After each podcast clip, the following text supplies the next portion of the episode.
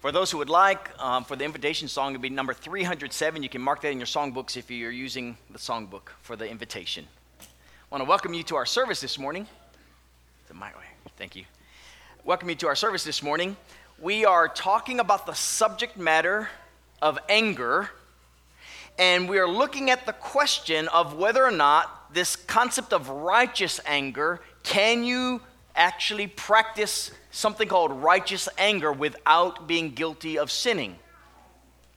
And that is a very difficult question for many because it is confusing.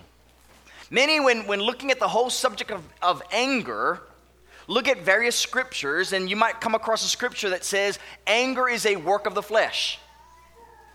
We could read Galatians chapter 5, and it's listed as one of the works of the flesh. And then you come to another passage and it says, Be slow to anger. As if it's like, okay, well, it's okay to get angry. Just got to do it slowly. I can build up.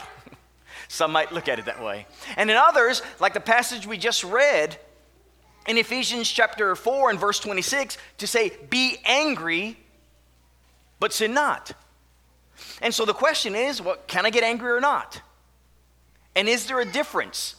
Are we looking at it from a standpoint that, okay, God can get angry, but because we are not God, we can't get angry? And then we go on to other type of questions like that, and we're going to look at some, some scenarios toward the end um, and deal with some modern application that still causes confusion. And, and this by no means will make it so crystal clear, but hopefully help you to better delineate between this concept of, of sinful anger, if I can make that contrast, with righteous anger and what does that look like, practically speaking? So that's what we're looking at. But this confusion, I want you to look at this confusion from a standpoint of the reading in Psalm. The psalmist, likely David, said, Oh, that you would slay the wicked, O God. Now imagine if we were to say those words today about some person or people. Oh, that you would slay the wicked, O God. Depart from me, therefore, you bloodthirsty men, for they speak against you wickedly. Your enemies take your name in vain. Do I not hate them, O Lord, who hate you? And do I not loathe those who rise up against you? I hate them with perfect hatred. I count them my enemies. You read a passage like that, and that sounds like he's angry. And this is a psalm written, this is inspired scripture. And so that might be confusing because Aren't we supposed to love our enemies? Pray for those who spitefully use us and persecute us? And here, David is saying, I hate them with perfect hatred. So, is this righteous anger or sinful anger? That's what we're going to look at. You come to the other side, and in Matthew chapter 5, in verse 22, Jesus says, I say to you that whoever is angry with his brother shall be in danger of the judgment. And I've withheld a couple of the words that aren't in the original language, but I'll, I'll add from context standpoint whoever is angry with his brother without a cause shall be in danger of the judgment. And whoever says to his brother, Raca, shall be in danger of the council. But whoever says, You fool, shall be in danger of hellfire. So Jesus says, Hey, if you are angry without cause against your brother, you're in danger of being judged. And yet, right across the page is one of God's children who says, I hate with perfect hatred against the enemies of God. And so, is this okay? I believe what we have to do is to be able to understand this concept of righteous anger because sometimes I believe, and I'll, I'll get to this point toward the end of the sermon, Sometimes we, we have this concept of righteous anger, and, and I believe it is based upon my view of what is right and wrong, not necessarily God's view. And then, even we can go one step further. My view is God's view in my mind. And it is for that reason why, and you might find this to be uh, the reason why when you talk to um, Muslims, that they believe it's okay to have such hatred against infidels because God hates infidels. And so the mindset is that we can hate them with perfect hatred, like the way David says in Psalm 139. And we might say, well, then we know that that's not righteous anger, that's sinful anger, but there is a principle that we need to see in what is being said. And so hopefully that's what we get when we get into this concept of righteous anger. So, what is it? Well, when you look at scriptures, we know for a fact, because we just even read some this morning in our study in, in Exodus chapter 17 and 18, that God gets angry. We know that it's a fact that God gets angry because, in fact, if you just read the scriptures, hundreds of times he displays his anger one way or another. We've already studied in our, our class in Exodus, he got angry with Moses when Moses said, Let me speak again. He got angry with Pharaoh. He got angry with the Egyptians. He's gotten angry with the Israelites. And often, most often in the Old Testament scriptures, he is angry with his own people. So the fact is, God, does get angry. All right, so it is something that he displays, and how he displays it is in a number of ways, and we'll look at a couple of examples that way. But the second thing is that while he is angry, he is without sin. So apparently, our holy God gets angry and is not guilty of sin. So the question is, how does that happen? And when we look at the scriptures, what we see about God is that his anger stems from a holy righteousness. And when I use the word holy righteousness, it's not like self righteousness, it is based upon who he is. He is a God of truth, he is a God of love. He is a God of justice. And so when, we're, when I'm using the word holy righteousness, it is not your, your standard fleshly style of, well, it's my way and, and I'm going to have this um, vigilante mindset taking care of everything, of my sense of right and wrong, which may not be based upon truth itself. His is based upon truth. And so his anger then burns against all that is contrary to divine truth this morning, as um, Ben was reading out of Numbers chapter 22, if you go to verse 32, here is the angel of the Lord, and he burns against, and I don't know what translation Ben was using, but against all that is contrary to himself. In other words, God was upset and angered over Balaam because what he was doing was contrary to all that he had said and all who he is. And so anything contrary to God gets him upset. When we sin, gets him upset. Now, he might be long suffering, and we can get into other aspects of our God, his graciousness and so on and so forth, and forgiveness, but he still is upset with sin, and he gets upset with the sinner. He not only just hates sin, and we sometimes hear it in the pulpit, we sometimes hear it in Bible classes or conversations. God loves the sinner, but he hates a sin. But yet you can read Old Testament passage that says he hates a sinner. So again, there's this confusion. So what does this look like, this righteous anger? And, and it should not waver your faith by any stretch when we're talking about a righteous God who hates a sinner. We understand what this hatred is based upon. It's not like he hates a sinner from the standpoint that he doesn't want the sinner to be saved because he loves all and wants all to come unto repentance. It's because of the wickedness of the sin that is portrayed that he does not have fellowship with the sinner. And his anger will burn in such a manner as to propose judgment that may come forth. But he is long suffering and he wants all to be saved. And that's why he so loved this world, he gave us his own begotten Son. So when we understand this righteous anger, it's not like, I, I hate your guts, I want nothing to do with you. It's, I hate that you are doing wrong, and I want you to do what's right. But my anger burns against you for all that is contrary to truth and righteousness and love. So that's what we're talking about when we're looking at this concept of righteous anger. And when we look at the scriptures, the scriptures show us a number of illustrations. We could look at a lot of them, by the way, where God's righteous wrath is being displayed. So in Job, and we don't have to go to Job, but we'll get to some of the other um, passages I'll look at. But in Job, even when Job is, is dialoguing with his friends about Jehovah, he mentions that God is against those who practice iniquity. That is why God is for the people who love him and follow after him and walk in his ways because they portray him. They reflect his qualities and his character. And there's fellowship with them, and there's peace with them, and not animosity and angst and division.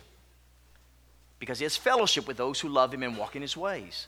Well, those who walk in iniquity are contrary to his ways, and thus his anger burns against them.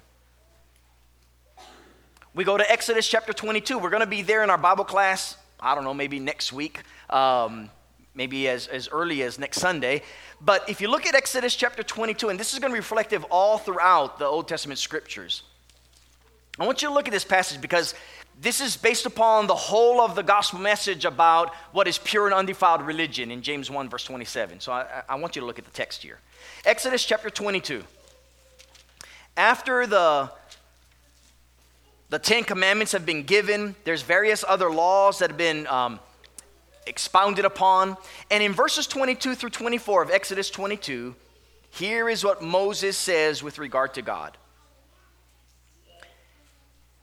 Picking up in verse um, 21 You shall neither mistreat a stranger nor oppress him, for you are strangers in the land of Egypt. You shall not afflict any widow or fatherless child.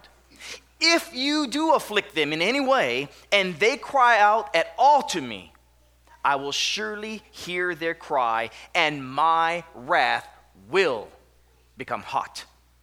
And I will kill you with the sword. Your wives shall be widows, and your children fatherless. Wow, I thought well, God was such a loving God. No, He cannot because He is a holy God and who loves he loves the underdog, so to speak. He loves the one who is on the fringe and, and no one's caring for them. Look at the, the fatherless. Look at the widows that have no protection, and that's who he, he loves and cares for, and he wants you to do the same. And he says, Remember when you were, in a sense, fatherless, when you were destitute, you were persecuted? You should know how it feels. So don't be that way against others. And if you do, I will be angry with you. And here's how I'll display my anger. So we see that in Exodus chapter 22. In Exodus 32, we won't go there now, but in Exodus 32, when, when Moses is up on the mountain bringing what, what is later known as the Ten Commandments, right? He's, actually, he's getting all the commandments um, in those 40 days that he's up on the mountain with God. In the meantime, the Israelites are playing the harlot, so to speak, they are taking all their jewelry and making this golden idol, this golden calf. The very first commandment of God is there shall be no images before me. You will not worship any idol. And that's exactly what they're doing. And they get so upset with them.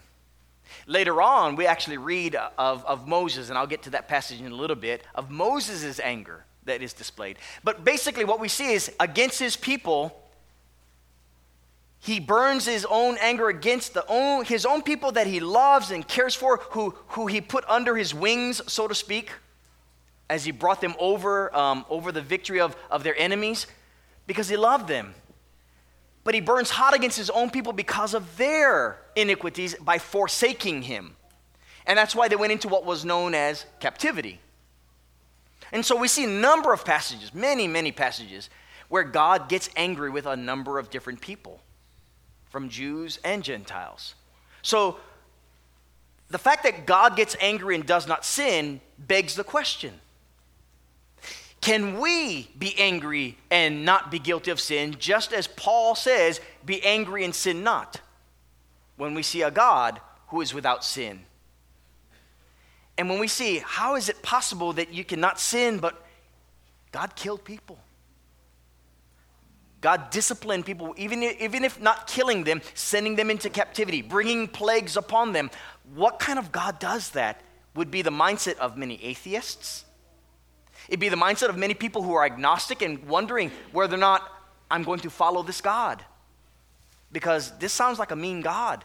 And if you don't read the rest of the scriptures and see God's divine love for us, that may be the conclusion you come to. But when we see a holy God who is based upon love and righteousness, and we see all the injustices of the world, now we can understand why God gets angry, because it's contrary to his very nature.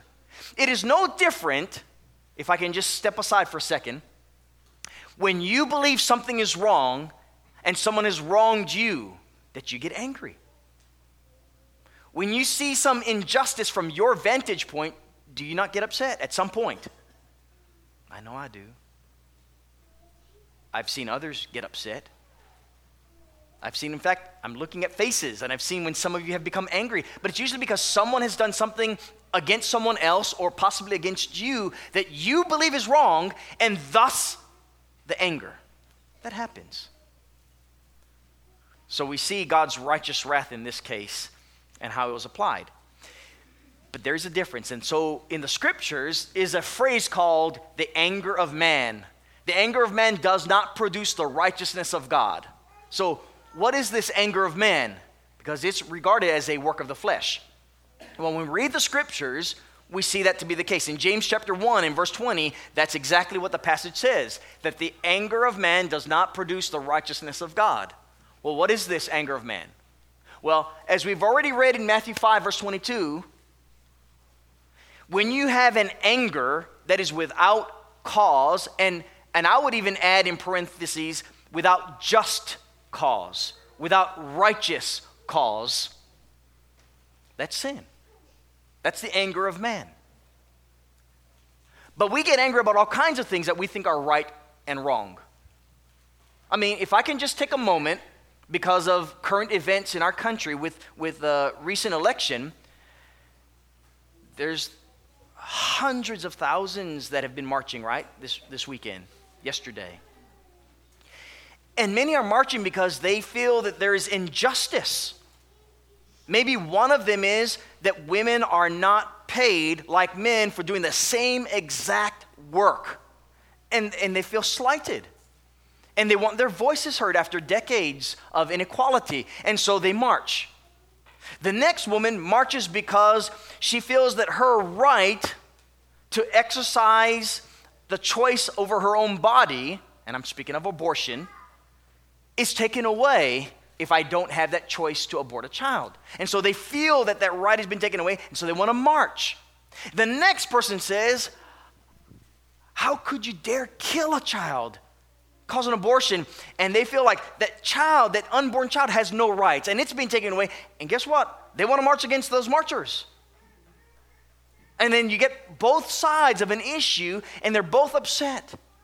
And so we're wanting to know, you know, this concept of right and wrong. And one is saying, yeah, but I believe our human rights as women have not been kept.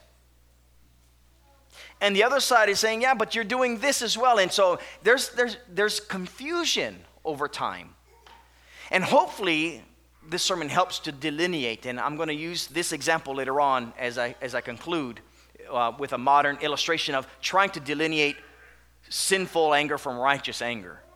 All right? So we, we've got this confusion, but the sinful anger, in, in a nutshell, if I can make it very clear and simple, and again, things don't get so simple once you apply it, um, is this concept that you, you have anger without just cause, and the just cause is truth, based upon truth. And that truth is reflecting the very character of God. That's where this is coming from, this concept of sinful anger in contrast to righteous anger. So, with that in mind, then, how do we apply this concept of righteous anger?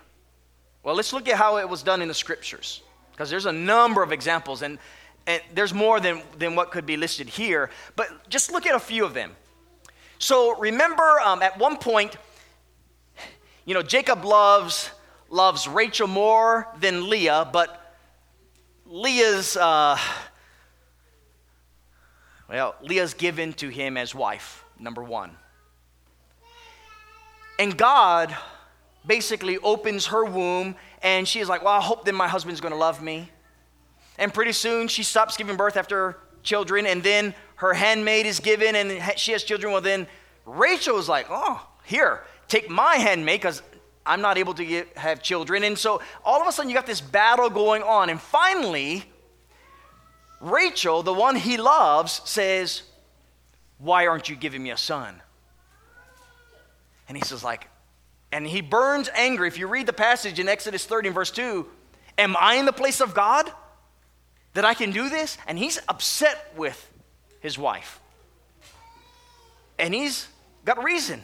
He can't, he's not God that he can just say, okay, you're going to have a son.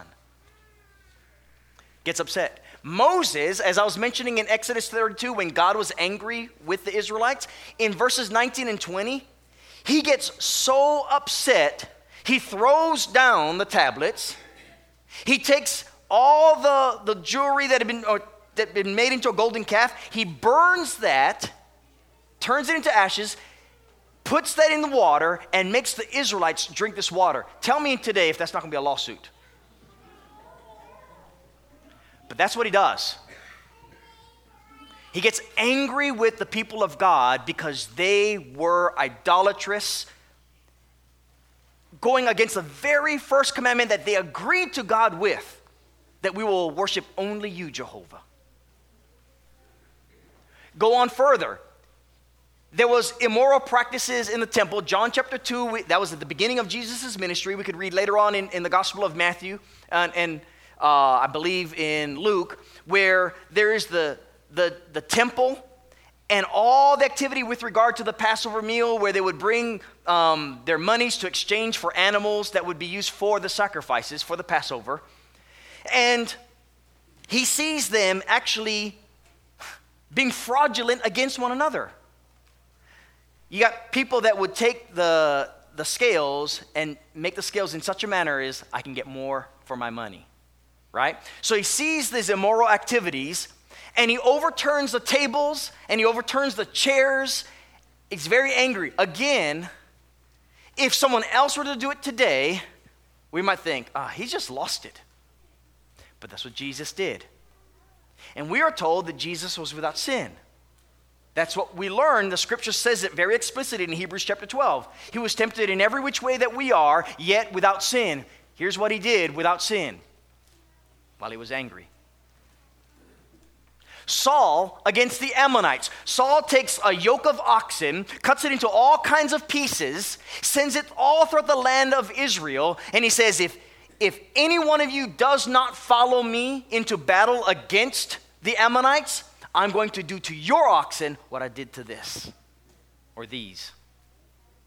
And so they all rise up and they go and fight with Saul against the Ammonites. That was going against Jabesh Gilead. Peter in Acts chapter 5, you have all kinds of Christians that are laying down at the feet of the apostles of their own accord monies from various ways, selling property, whatever it was, because the church was, was one, had all things in common.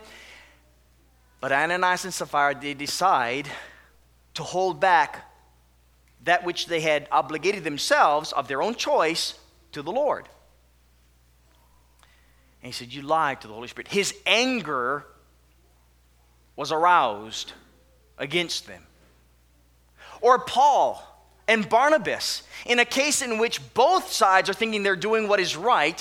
You remember, they wanted to bring John Mark on their second trip, on their second quote unquote missionary journey. And they decide they're going to bring John Mark, and, and Paul's like, uh uh-uh, uh, he abandoned us. We are not taking him. The contention was so great that Barnabas went on and took John Mark and went with him, and Paul takes Silas. And the church blesses their efforts to take Silas and go off in a whole different direction. Both were angry with each other. There's no sin as far as we are knowing. There's no the church saying, hey, you guys need to first make up. And then there was a situation with the anger was against, and they went their separate ways for a while. They, they definitely did make up, by the way. We can read that in Scripture. Paul at one time has to go face to face with Peter and confronts him because of his hypocrisy, because he stopped eating, having fellowship with Gentile Christians when Jewish brethren came nearby. This is like, I'll be with Ted Ted, you and I, we're good with each other until I see David coming around. Then I'm going to have to stop being around you. That hypocrisy caused Paul to be so upset. He stood against him. face. It does not say literally he was angry, but that's exactly what happened. He was angry. And so there's a number of biblical examples that we see what, what I would show in Scripture based upon the fact that, that you're looking at truth and you're abiding in truth, and someone is doing something that is contrary to truth, contrary to love, contrary to righteousness. And it brings out this emotion called anger. It's not an anger that is a selfish anger, one without just cause. Is one. And of course, the question is well, aren't we always thinking that we've been wronged in some way? And the answer is yeah, we always think that when I'm angry, it's because it's always a just cause. It, that's how we justify our own actions until we're confronted with our own sins. I mean, we could talk about David when he was so upset about that man who took the other man's sheep and realizes, oh, you're talking about me. I'm guilty of sin. There's a number of times when we, we start learning to delineate um, based upon how things are perceived. So when we look at these scriptures and we see that righteous anger is displayed, and, and again, we might look at the script, the same exact passage of scripture, and look at it somewhat differently in, in various cases but particularly some of the ones that I use, like when you use God and you use Jesus, how do you question, right? There's no question whatsoever about their action because they are without sin. So, how do we do it today? So, here's where my opinion comes in first and foremost. I've said this before, I'm going to say it one more time. We are a soft society, we are thin skinned, we are so sensitive that we cannot talk to each other without getting so upset. Like as if you say something that I don't want to hear, that means we're not going to be friends from now on. I get weary about that, by the way. There's nothing wrong that, that you're passionate about things that you feel are unjust for whatever reason that you feel that way, and that we go through, we go through friction. Those are, those are moments. Now, mind you, keep in mind there are passages like using your tongue as season, right? As salt, speaking gracious words. But there are moments that things are vitally important where there is wrong taking place. I mean, clear cut, hands down, no question, not an opinion. This is sin involved. You get angry. I'll give you an illustration.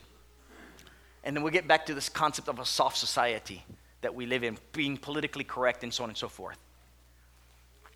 So, about close to about 25 years ago, there's a church here in the South. I preached at a number of occasions. They are engaged, from what I know, because of, because of the facts I, I was able to uh, get, in discrimination against a brother in Christ because of his dark skin. I'm in my early mid 20s and I was a lot hotter than I am now as a person, angry, easily, more easily angered, but I was very angry. And I knew the time was going to come that they would ask me to come preach again, and I was at a crossroads whether or not I would say no, and I would let them know why, or I would say yes, and I was going to lay the boom, knowing that that probably would be the last time I'm preaching there. And deal with racism, deal with the subject of discrimination that's because I know it's sinful. When you can look at someone and that person is less than someone else because of the color of their skin, oh, that'll get me upset real easy.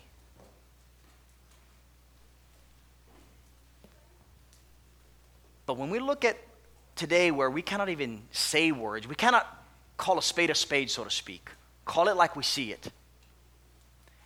Because you know, we have to use just these words. Well, words are changing so quickly today. They're evolving so quickly. This morning I used a, a word that was older and in Bible class, I, and I see the contrast in older and younger, and looking at the same exact word, I'm going, okay, I get it.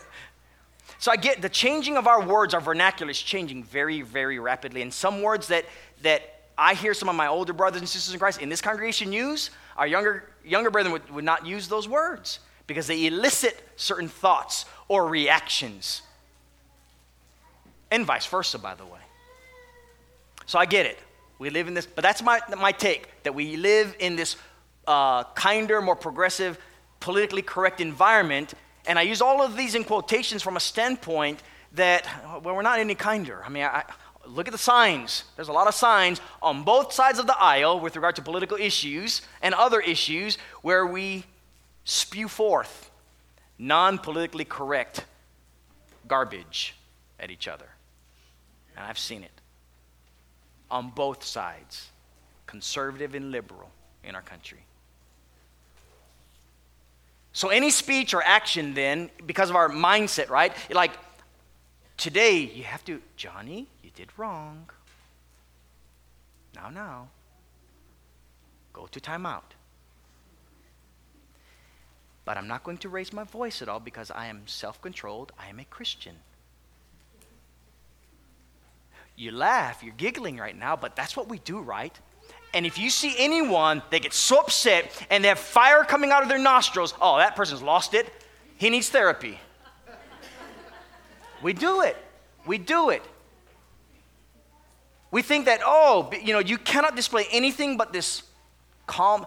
And then you look, well, then, I think if, if we did not call him Jesus, Jesus would be lacking self control. In today's culture, in this country, we look at something what Jesus had done and going, sinner, he did wrong. But it's because of the way our society views things today. And so, again, it blurs the whole picture of what is righteous anger and what is sinful anger when we do that.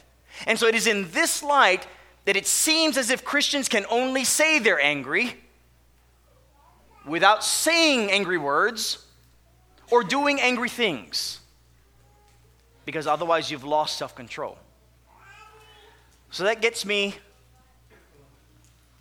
to the question that was that we started with. Can Christians display righteous anger? The answer is yes. Now, I tread very lightly on my yes because of the way we blur the lines. When I say yes, I'm not saying that that you can re- disregard laws that are, have been set up in our country. Like, you know, if, if it was unlawful for Jesus to overthrow money changers' table, I'd say, don't do that. You're going to break the law. Because there's, there's a law in place that you cannot um, defame or you cannot destroy property, right? Those are laws that we have in this country. Now, that does not mean that people won't get angry and do such things and may say, you know what, I did it, and I'll, I'll pay the fine, I'll pay the fine, I'll, I'll spend the night in jail, whatever the, the penalty of the law may be.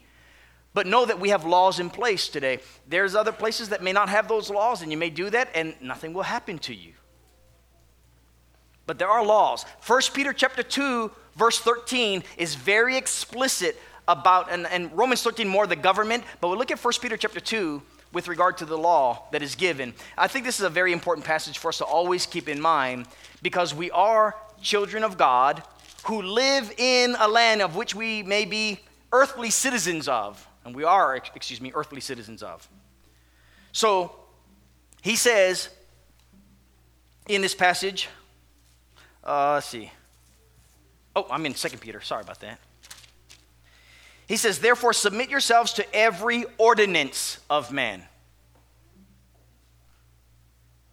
for the Lord's sake. Whether to the king as supreme, or to governors as to those who are sent by him for the punishment of evildoers and for the praise of those who do good. So, you know, someone's property, you don't have the right to destroy it. I saw people in the name of, of doing what they thought was right in their mind and protesting, destroying Starbucks yesterday in New York City, I think it was, or Washington, I forget where. Destroying it. People taking the news stands and throwing it onto the streets. And some would say, well, Jesus overturned money changers' tables, so what they're doing is okay. And then we get into the convoluted, well, this person is marching for this reason. That person is not marching for that reason that that person is, like abortion. I'm marching because of this. Well, women's rights, let's say.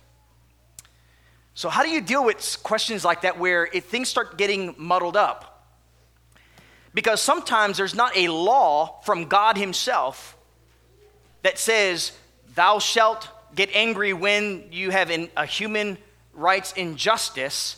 And again, determining what that injustice is is very clear, um, well, very difficult, I should say, at times. For instance, if, if women are getting paid less than men, well, what about men getting paid less than men? Right? Preaching here.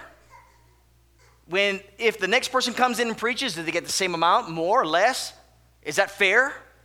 Oh, if you, now if you're year one preaching, you get this much. If you're year 20, year 30, at what point we start becoming socialistic by force, saying it has to be this way. Right? Well, keep that in mind.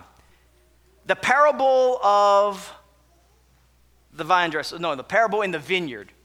Remember in the 11th hour? Remember, Jesus went out into the marketplace and their people did not have a job. And he says, Okay, you work for me, I'll give you a denarius for today. So some came out in the very break of dawn and they worked all day long.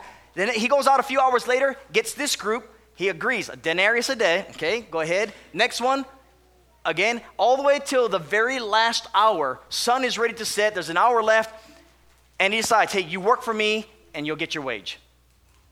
And then Jesus decides on purpose to dispense the wages of the day, and those who worked for one hour got an entire day's wage. And you know what happened with everyone else?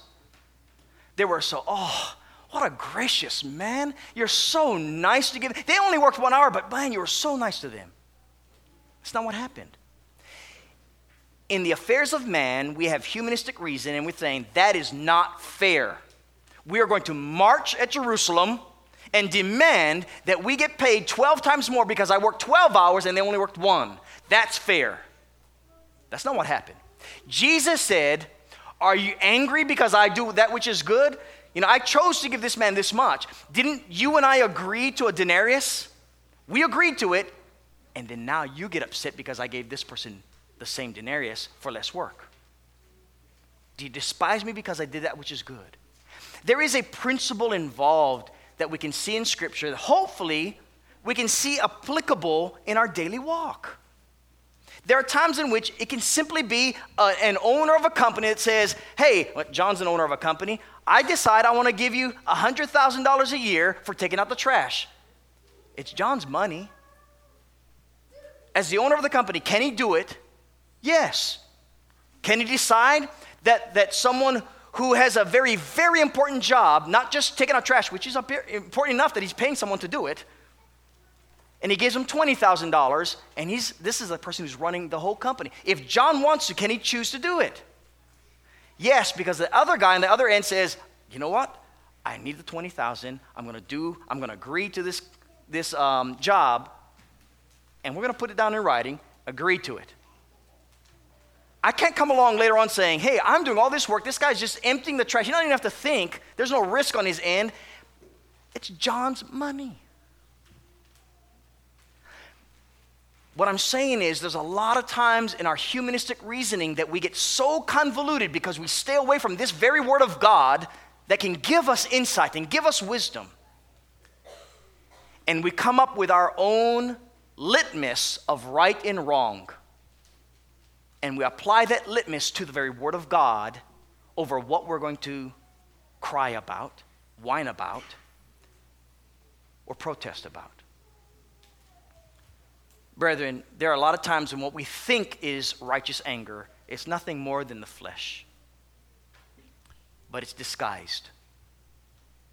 And we justify, we self justify our anger. We need to be careful what is righteous anger. And sometimes we think we know more than we really do. And all of us, every one of us, including myself, we don't have all the answers.